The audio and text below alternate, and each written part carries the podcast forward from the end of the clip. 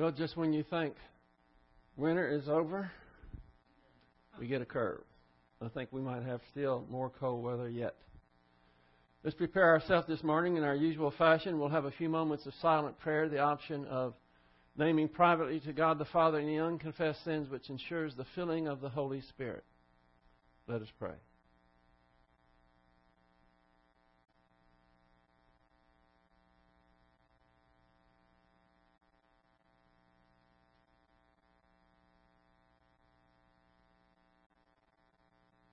Heavenly Father, we thank you for your faithfulness, for our opportunity to be here so that we can grow in grace and knowledge. We pray that you will help us to focus, to take anything that might be intruding upon our concentration and set it aside. For what we do here is the most important thing that we do. So we pray that you will help us to do that, for we pray it in Christ's name. Amen.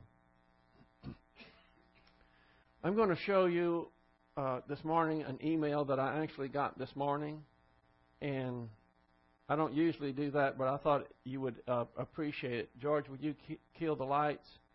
Do we have the TV on over here? Okay. Um, for the people that are going to be on the internet, what I'm going to show in this email is mostly visual, so you won't know what's going on essentially until you see it. Kill these lights too, George. There you go. Okay. In life and longevity, be nice to others because time will make a difference. I think you dog lovers will appreciate this anyway.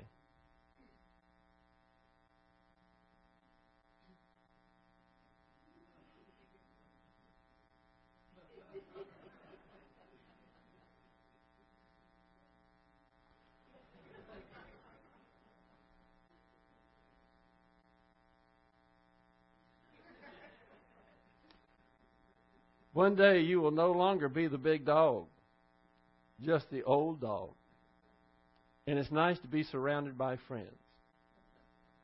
Sent by an old dog to dear friends. okay, George, you can turn the lights back on.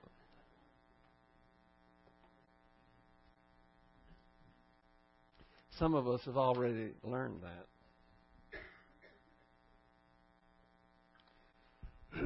that. if you turn in your Bibles to Hebrews chapter 4. Hebrews chapter 4.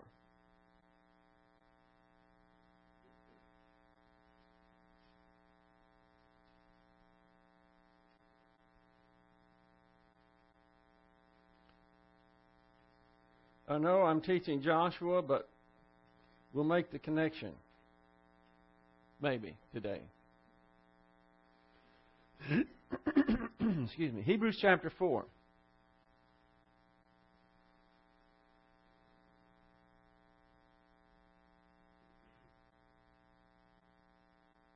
In verse 1.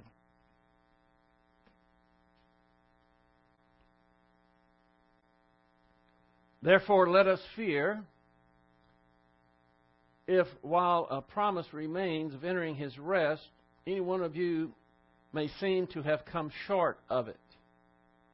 Now, I didn't read what I have in the notes that I have on the board. I just read it as you see it in the New American Standard. You'll notice that on the board I have Let Us Fear in blue.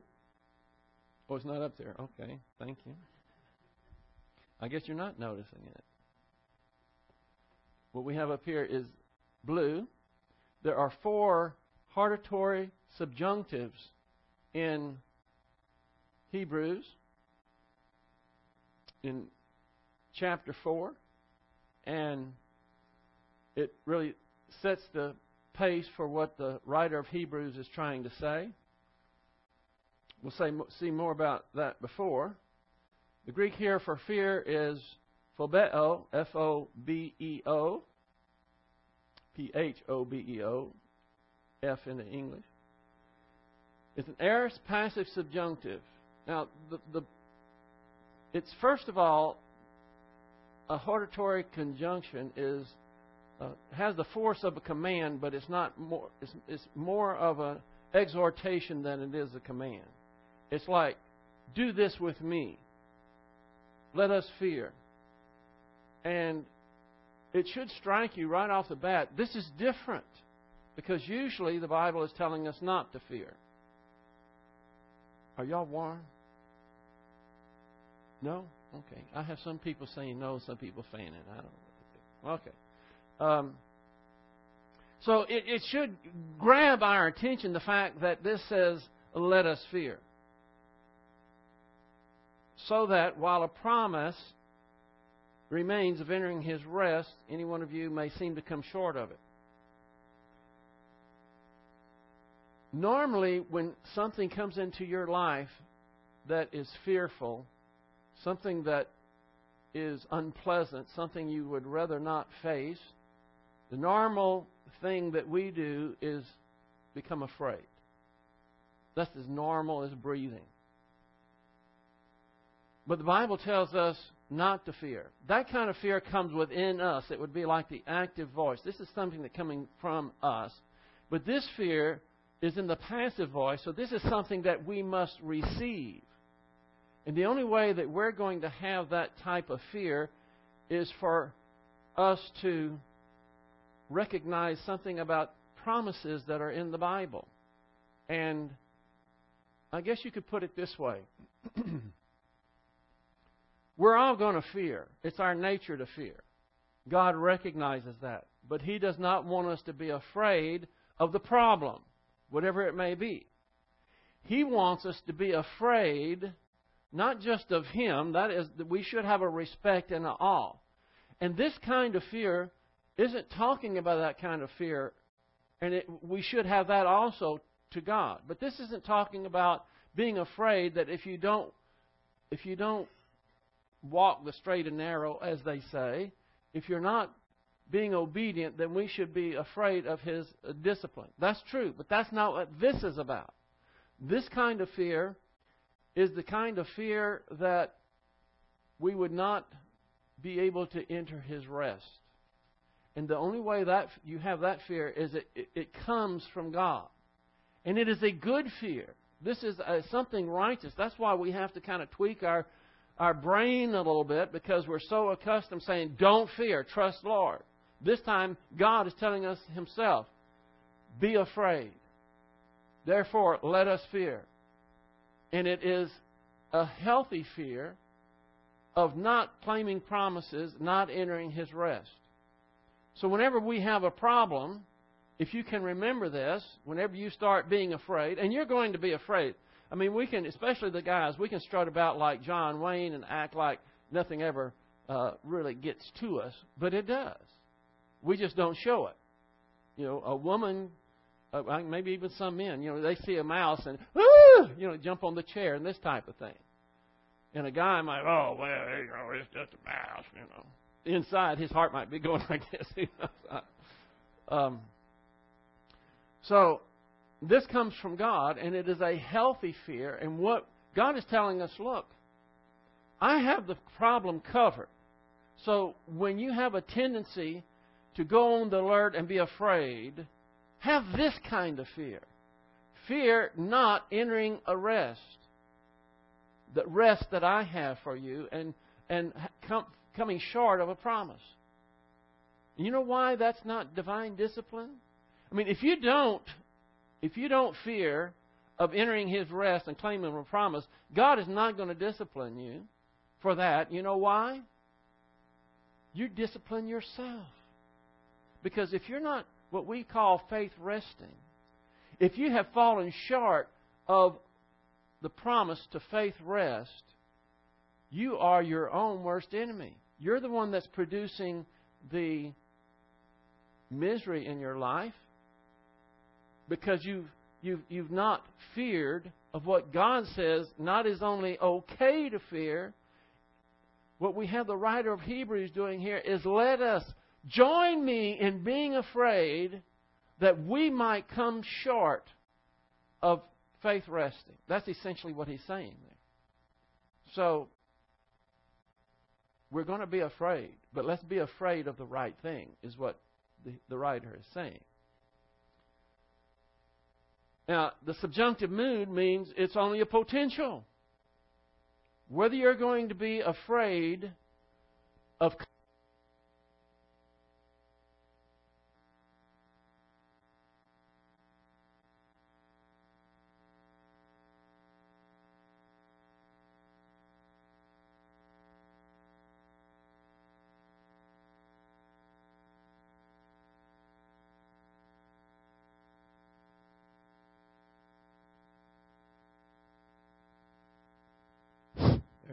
thank you. Okay, um, just ignore the guy behind the curtain.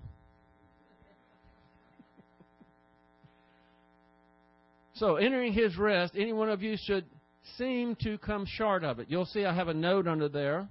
Uh, to have come short of it is the Greek word hu. U H U S T E R E O. And it's an infinitive, and it's a perfect active infinitive. Now, anytime you have a perfect tense, we tend to pause because a perfect tense means that something takes place in the past and the results go on and on. And so, if you come short of a promise, you come short of not faith resting, then what's going to happen is it's going to have repercussions that go on and on right into the, the present time. So, is it done? Oh, okay, thank you. I don't know why I'm saying a lot of P's.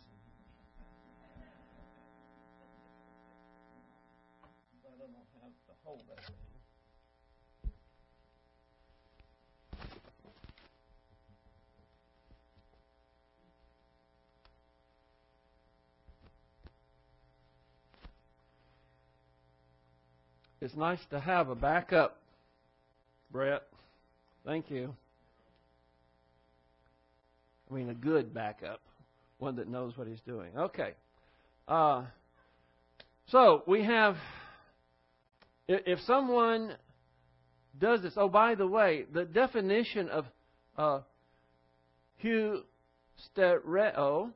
is to miss out on something through one's own fault, to lack or fail or come short of something. You see, this is from the uh, Zodhiates uh, dictionary on the New Testament. That's not my words, that's his. So you can't blame anyone for uh, coming short of a promise. So, uh, how? How do we fall short of a promise and entering into his rest? Well, we'll check out the next verse. Verse 2 For indeed we have had good news preached to us, just as they also, but the word they heard did not profit them because it was not united by faith in those who heard. Now, I said that a perfect tense is kind of gets your attention, and we have two perfect tenses in this verse. You'll notice here for indeed, we have preached the good news to us. This preached to us is a perfect passive participle. And what this means is it when you have it the, the word preached to you, there are ongoing results with that action. Right now, there are things that you might learn. There might be pieces of the puzzle that are critical for you in your life and your spiritual life that are going to be covered today. And that means that the Word is being preached to you, but it's not just being preached to you in a present tense. The perfect tense means the fact that it was preached to you will have ongoing effect from now on because it changes the way you think. That's the first perfect tense. Just as they also, by the way, who is the they? In context, we've seen that this is contrasting the first generation of Exodus, the, the people then, that refused to cross the river and go into the land of Canaan, with what is available to us. So they had good news preached to them. Uh, just as they also, but the word they heard did not profit them because it was not united, again, a perfect uh, participle, by faith in those who heard it.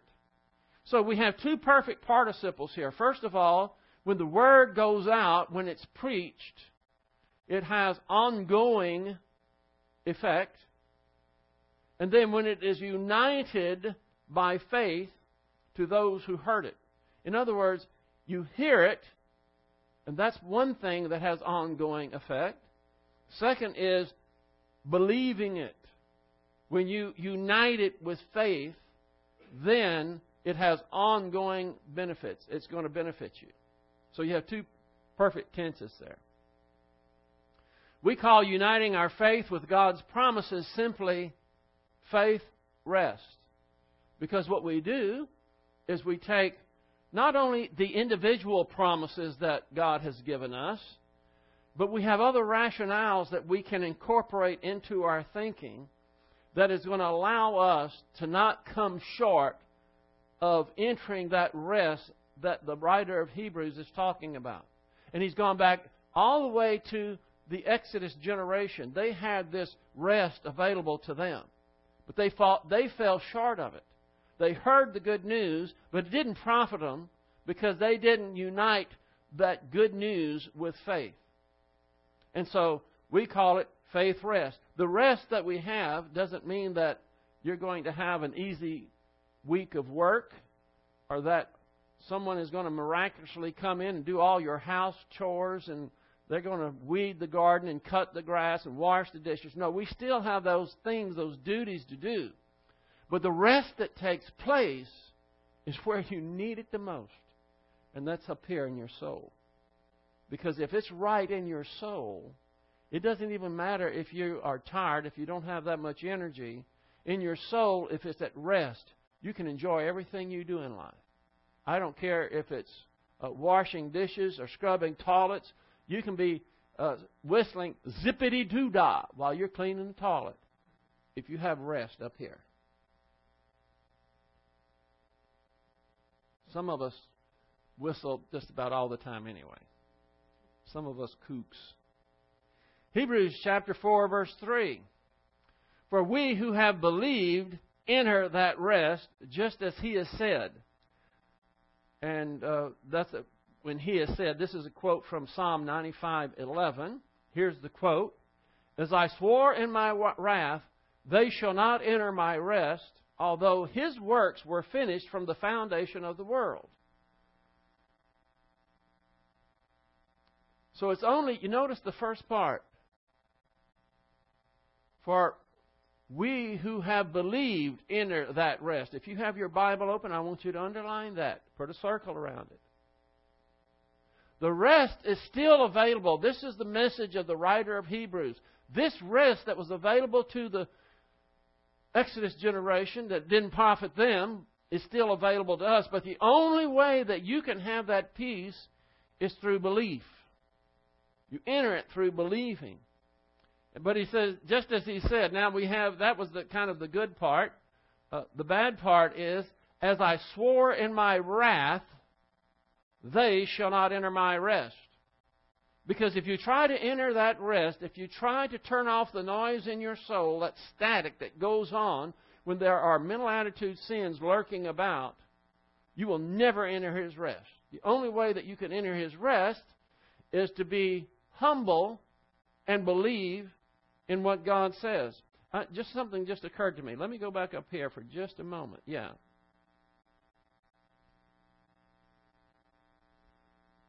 back here, we were talking about, therefore, let us fear, so that while a promise remains of entering his good rest, I forgot to tell you that. That's the good news. The good news is that promise of entering his rest is still available to us.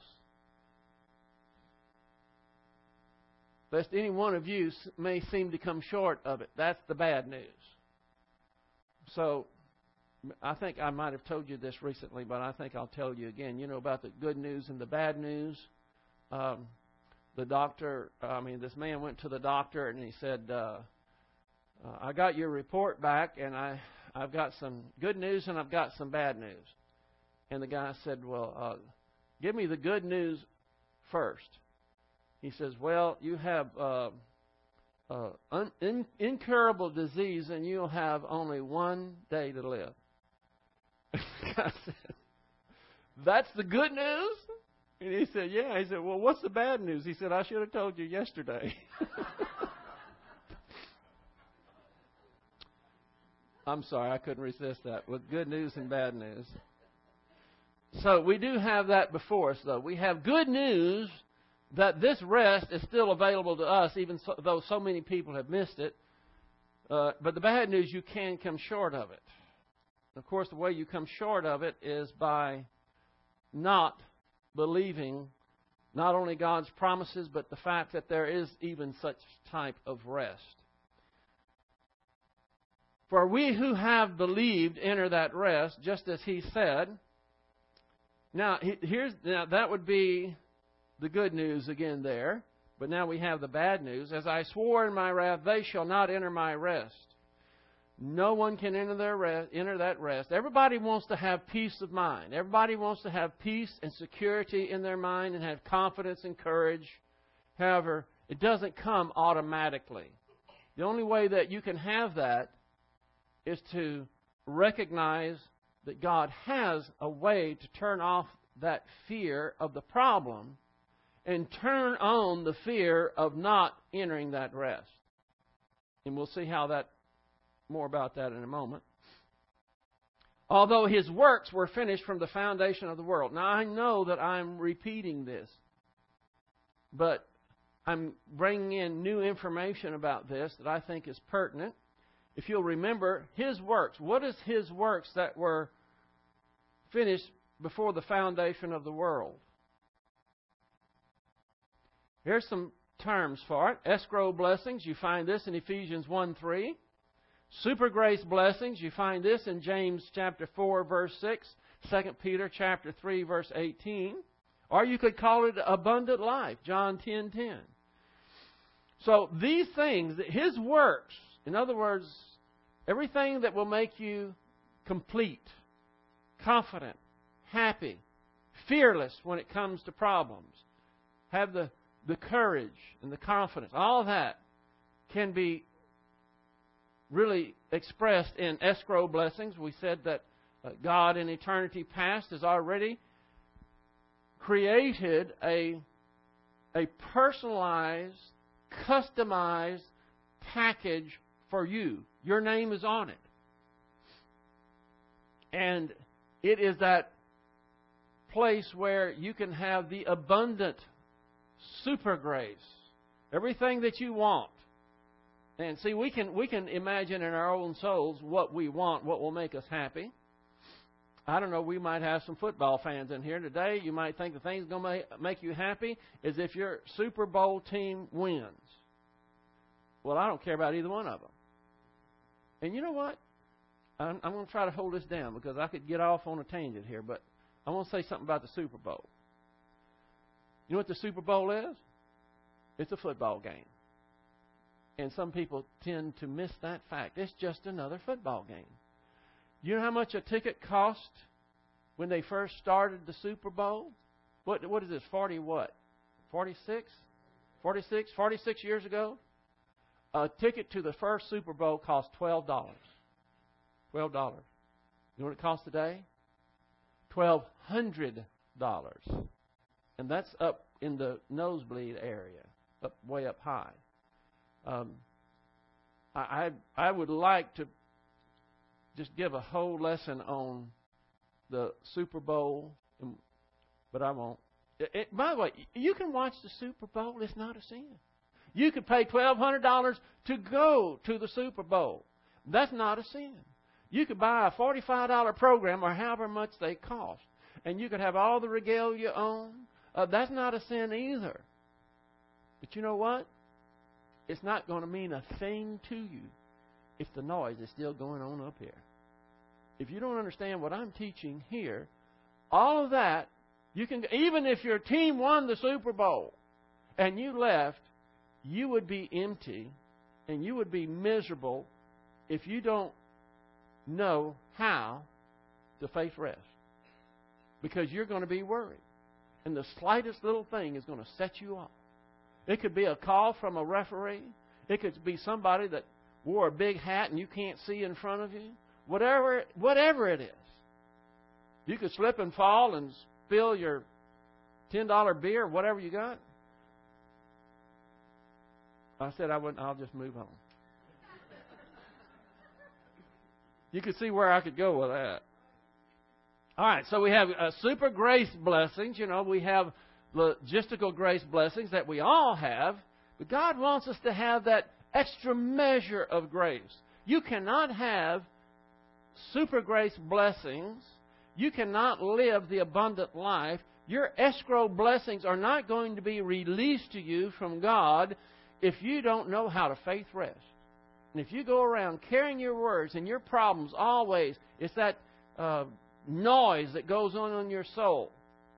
I have a phone at home that is one of those landlines. You know, some of us still have those. And uh, I wired it up. Uh, the little box that, you know, the little box that you plug it in. And I have it. Uh, I twisted all the wires together, and I kind of it's behind the, behind the furniture, so I didn't even bother about hiding it. And um, when we're using the phone, sometimes I'm I'm trying to hear somebody here, all in the background. See, that's what this static is like. You could be getting the best news. Maybe I won the lottery. Oh no, I couldn't have because I never played, but I have as much chance as anybody. Whatever the good news is, and that going on just will make you grind your teeth. So we want you got to turn that off, and uh, none of these things are going to happen until you understand what I'm teaching. That's why I'm going slow enough so you will get it, that you will have it emblazoned upon your soul that this is important. Anytime that God tells you through His Word, the writer of Hebrews, come along with me and let us be afraid. Boy, that gets our attention. Because if you don't, the reason, why should we be afraid? Is because if we don't do this, the noise is going to go on. And we're not going to be able to enjoy life. We want to be able to rely on the Lord. What did David say when he was seeing Big Mouth Goliath? He looked at him right in the eye. The battle is the Lord's. Now that's the rest for you. Uh, verse 5. Did I finish verse 4? Let's see. Yeah, his works were finished. In other words, all this was done. That package is either already being released to you. I think it has to be released incrementally because if God just dumped all those blessings on you, I don't think we could take it. It'd be we would just be. Uh, well, what did he die of? Well, he died of ecstatics. God dumped the whole load of escrow blessings on him, and it just stopped his heart. So we have to have it. God just does it as we can take it. It's, it's so great. Um, verse 4 and 5 now. For he had said somewhere, actually it was in Genesis chapter 2, verse 2, uh, chapter 2, verse 2, concerning the seventh day, and God rested on the seventh day from all his works. And again, in this passage, they shall not enter my rest. So what we see in here, we've gone over this, God didn't rest because he was tired. He rested because everything was completed. It had, it had, there's nothing else for him to do. So he didn't leave anything out. And again, we just saw this in the earlier passage. They shall not enter my rest. Who is the they? Those who are not afraid of missing or coming short of a promise. Those who really doesn't give, give a hoot about trusting the Lord. You can't enter the rest. You can try any other method, but the only way that you are going to ever have this rest, this peace in your soul, is to believe in God's and His promises. Verse 6. Therefore, since it, and the it there is the rest, write it in there so you'll know. You can call it rest or faith rest. This is the good news. Therefore, since it, the rest, remains for some, the some is referring to us, it's, still available to us, to enter it, to enter it, and those who formerly had good news preached to them failed to enter because of disobedience. So we have it again. It's still available to us. Some have missed it because of disobedience. Only the disobedience isn't disobedience. The word is apatheo, A P uh, A P A T H E I O. And it means an unwillingness to be persuaded, willful unbelief, obstinacy. They were so obstinate, they were so hard hearted, they were so stubborn, they would not believe God and cross the river. And because of it, God took them out over a period of 20 years or 40 years. Verse 7. He, referring to God, again fixes a certain day.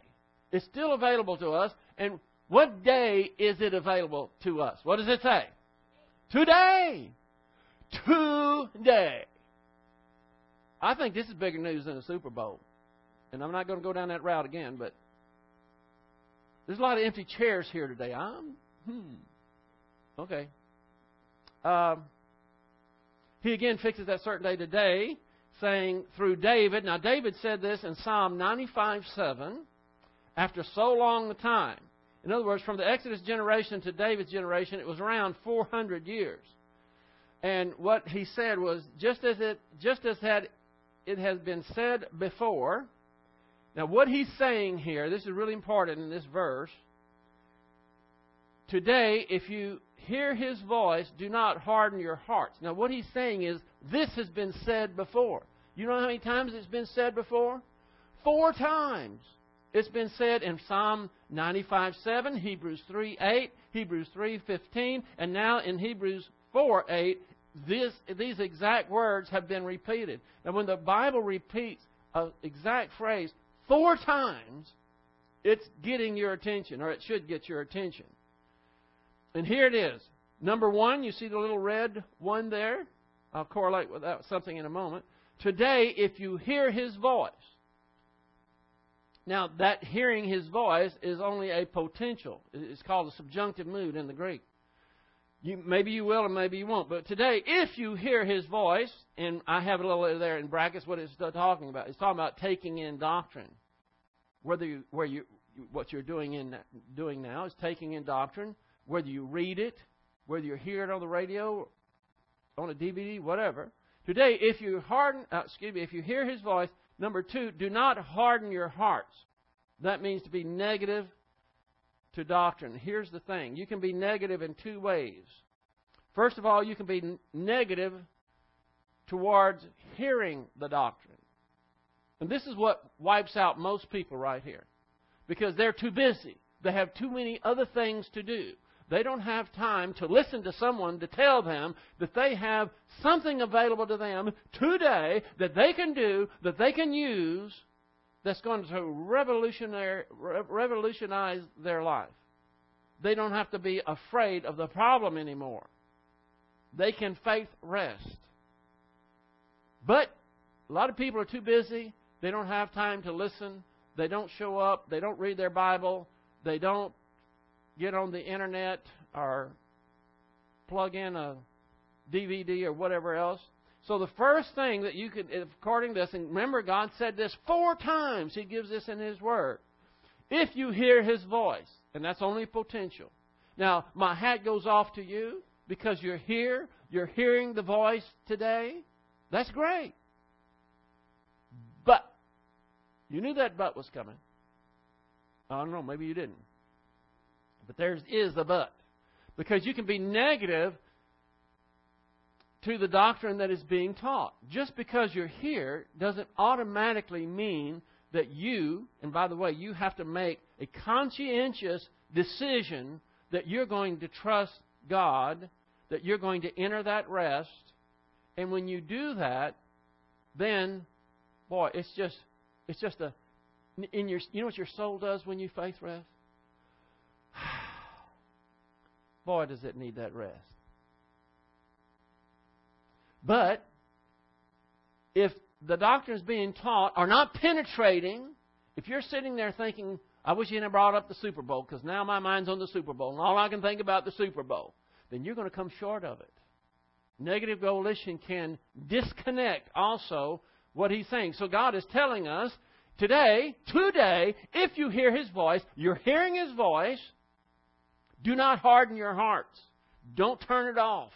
Sometimes it's just, well, I don't believe that. There are people who come here with a worldview, we call that a mer- narrative. They come here, meta narrative, excuse me. They come here with preconceived ideas, and they want to go to a church that teaches exactly what they believe. And the first time that a pastor says something contrary to that, they don't even listen, they tune off, and they're out of here.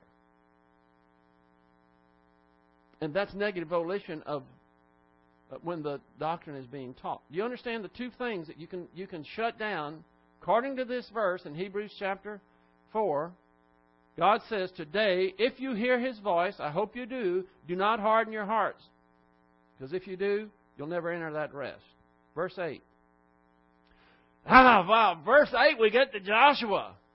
Here's the connection. I can see y'all are so excited. Uh, verse 8. For if Joshua had given them rest, and this is a second class conditional clause, and he did not, he would not have spoken, that would be the Holy Spirit speaking through David in Psalm 95 7. He would not have spoken of another day. And what is that day? Today. After that, that is after Joshua's time. In other words, Joshua was a, a great leader, and he was able to give the Israelites a measure of of rest from their enemies, and that's what started that. Uh, Joshua 11:23 is when we got off on what is he talking about. I didn't want you to think about that rest had anything to do with the type of rest we're talking about. And now we're over here in Hebrews chapter 4, and the writer of Hebrews thought this was so important, I better talk about Joshua. I better tell him that Joshua was not talking about the rest that God is offering that's available today. Joshua, excuse me, uh, had a measure of rest from their enemies, and it was just temporary. It wasn't over all the land. So Joshua didn't give that rest. And even David didn't give that rest. See, when David spoke of it, means that that rest was still available in David's time, and now the writer of Hebrews is saying, guess what? It's even available to in our time today. We can obtain the rest that is faith rest that they missed out on. It is ours for the taking. Do you want it? That's the question. It's yours if you want it. Isn't that wonderful way God has planned things? He gives us the information and He tells us how to accomplish something, and then He just says, okay, there it is. Do you want it or not? If what I'm teaching today is not important to you, you will just discount it, you'll leave, you'll forget it, and you'll you'll have you'll not turn the static off up in your soul. But if you want it, it's there for the taking. What do you do? You have to be afraid that you're going to miss it. Nobody likes to miss out on anything, do they? The strongest sales technique there is, and I was taught by some of the best sales trainers there were. One of them was Zig Ziglar. What will motivate people more than anything else is afraid that they're going to miss out on something. Have you ever bought a car? You go. You think that you car dealers don't know that? Well, it's here right now. I don't know. Might be gone tomorrow. Yeah, but I want to think about it. Okay, go ahead, but I'm just saying. You don't want to miss it. Uh, Hebrews 4 9. So there remains a Sabbath rest for the people of God. Now, I've got all this. I'm not even going to get into that. I'm running out of time. Uh, the Sabbath was made for man. Man was not made for the Sabbath. What it means is uh, God created the Sabbath to remind us that we need to rest. For the Jews, that Sabbath was not even any physical work, nothing. Just rest because God was saying, I got it covered. All you have to do is trust me. Don't worry about your work today. Don't go to work. Don't do anything. You just rest and have gratitude that you have a God that has your back covered. That's what the Sabbath is about. Verse 10 For the one who has entered his rest has himself also rested from his works as God did from his. Now, what does this mean? What is he talking about? If you entered his rest, then you are resting like God rested. And God rested because everything was complete, right? Is all your work complete? That's not a trick question. You always look so scared when I ask you a question. You look scared. I'm just saying, do you have work that's not finished? Yeah, we do. So, how can we relate to this? For the one who has entered his rest has himself also rested from his works, as God did from his. Now, God, God rested because his work was completed. I know my work isn't done. I've got so much work that needs to be done, I can't even make a to do list. Carrie can't even make a to do list. Have you ever gone and had a project that you just kind of stood and you looked like this? You, ah, where did I begin? Where did I start? So, how can we relate to this verse? Are you ready? Okay. When a believer faith rests, he no longer trusts in himself to solve his problems because he trusts God to intercede on his behalf. He knows the battle is the Lord's.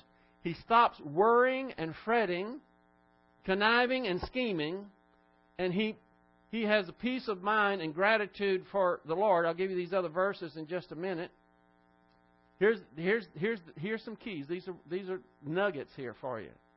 Before you faith rest, you reap what you sow. After you faith rest, you reap what God sows. So, which would you rather reap? What you sow, what God sows? And here's the answer to the question that I posed. When you faith rest, you've done everything that is needed just as God did on the seventh day of creation. Do you get it now? Look at this. For the one who has entered his rest has himself also rested from his works. Okay, we understand that, but it says, just as God did from his.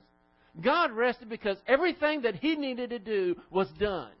And what this verse is saying is when you faith rest, everything that you need to do has been done. But you say, yeah, but wait a minute, I still have this and that, that, that, I got all that. No, that's not what it's about. What you need to do, all you need to do, is faith rest, and now you're going to reap what God sows. It's in His hands now. You get it? Your work is completed when you faith rests spiritually. You got that? That is huge, isn't it? I mean, I love it. I love our God. I love our God that says, hey, you want to know what you need to do in order to complete your mission as a a believer in Jesus Christ? Yes, Lord. What do I need to do? Faith rest. Or what else? Faith rest. Yeah, but what about faith rest? Your job is completed spiritually when you faith rest. Okay. I'm going to end it with this. Oh, I have more time, I thought. Okay. How about that?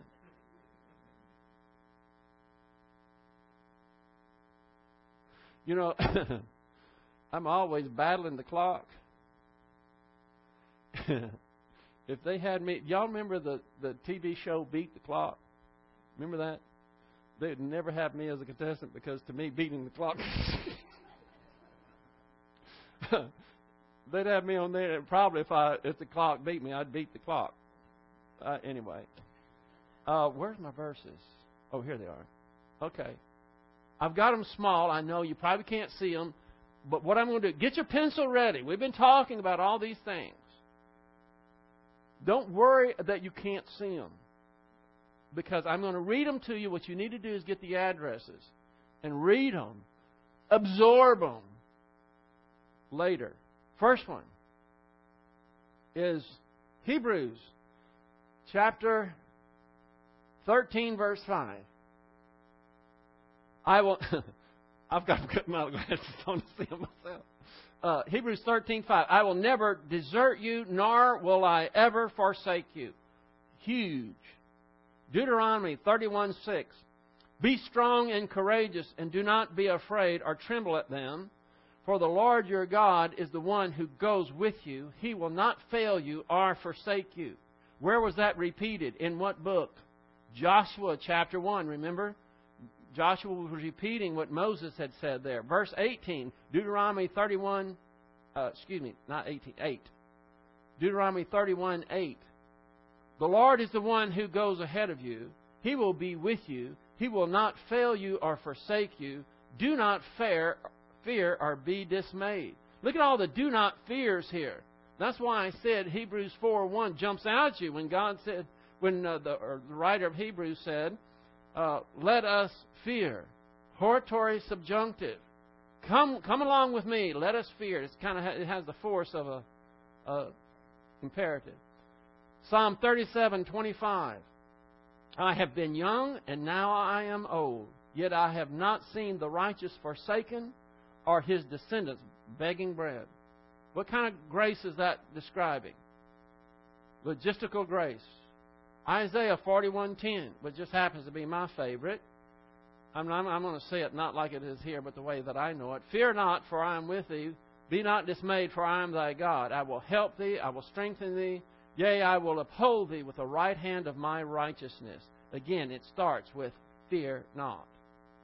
This is, this is all relating to the problem. What we are to fear is coming short of that rest that God has offered.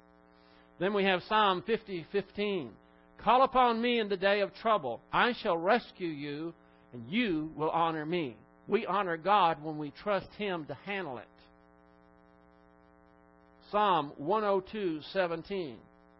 He has regarded the prayer of the destitute and has not despised their prayer. You ever felt destitute? That doesn't mean just financially. You can be destitute, meaning you don't have anything. You're you're you don't even have any ideas. You've tried everything. You're destitute. It might be a family matter, matter might be a health issue, whatever. If you're destitute, it says to call upon the Lord. Psalm 102, 17.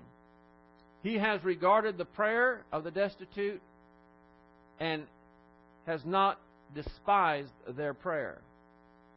2 Corinthians chapter 12 verse 8 and 9. Concerning this, I implored the Lord three times that it might leave me. And he said to me, My grace is sufficient for you, for power is perfected in weakness. This, of course, was the Apostle Paul. He had some kind of thorn in the flesh. The Bible doesn't say what it is. There's no use in us to speculate, but something was an ongoing issue that he was taking to the Lord. And is, isn't this interesting? Our Lord, so wise what he said is, My grace is sufficient for you. What he's saying there is God allows issues to come into your life because what the Lord is trying to do is help you see how sufficient His grace is. He's going to show you, He's not just going to wipe away the problem, which He could, but you wouldn't grow through that. He's going to allow that problem to be an ongoing problem possibly because he's going to demonstrate to you your happiness is not is not uh, based on your problem going away. Your your happiness is based on your relationship with me and trusting in me. Have faith that his his grace is sufficient and he will see you through it. That reminds us of 1 Corinthians chapter 10 verse 13. There, what we have a promise there. He, we have God's promise that nothing, there is no testing which is common to man. All of us have testing. There's no testing that is going to be so great that we cannot bear it. Now, this is only for believers who are faith resting, for believers who are filled with the Holy Spirit. For with the testing, He will uh, make a way of escape. He will see us through it. That's what all of these things are doing. So we have to get out of the mode when we have some kind of adversity. Sometimes I have people call me. A lot of times I have people call me. And I don't even have my name on the card. It's not on the website, but when people want a pastor bad enough, they're going to get his number. And that's okay. You can call me. I'm not saying you can't.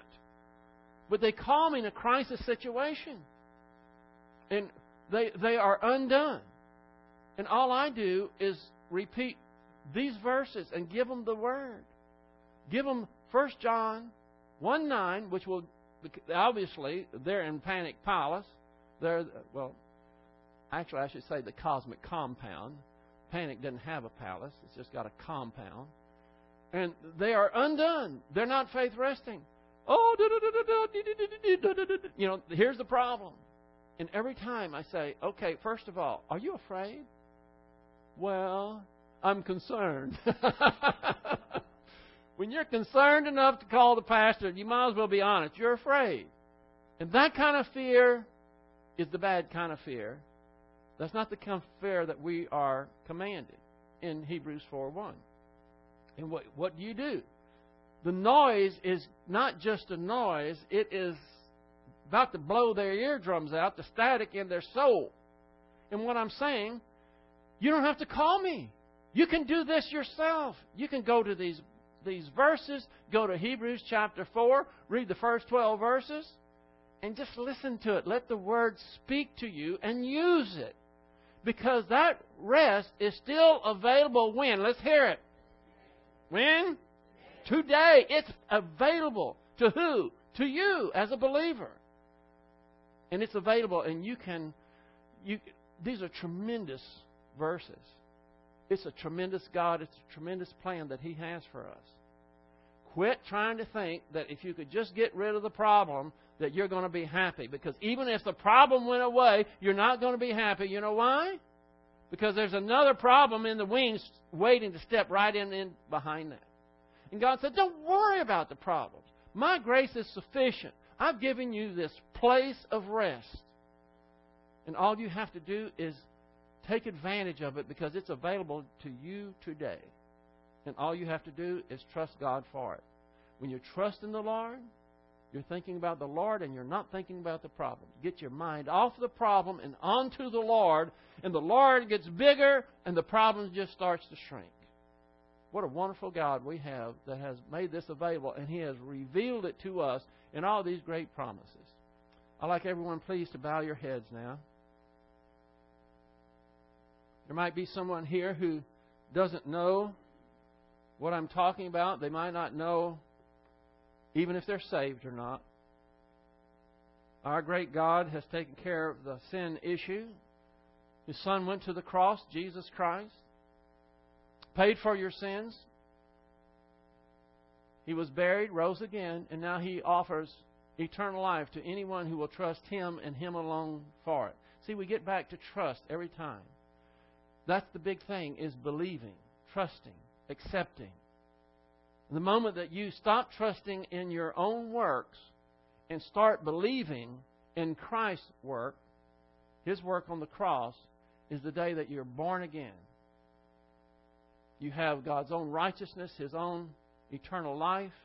Your ticket to heaven is guaranteed, and you can settle it right now.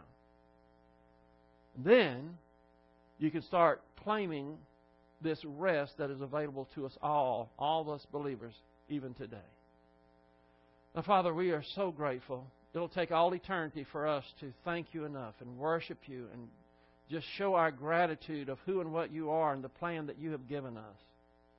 We pray that we will utilize this in our own life and that we will trumpet it off the rooftop so that others will recognize it's available to them also. We pray that you will challenge us to do that, for we pray this all in Christ's name. Amen. Thank you.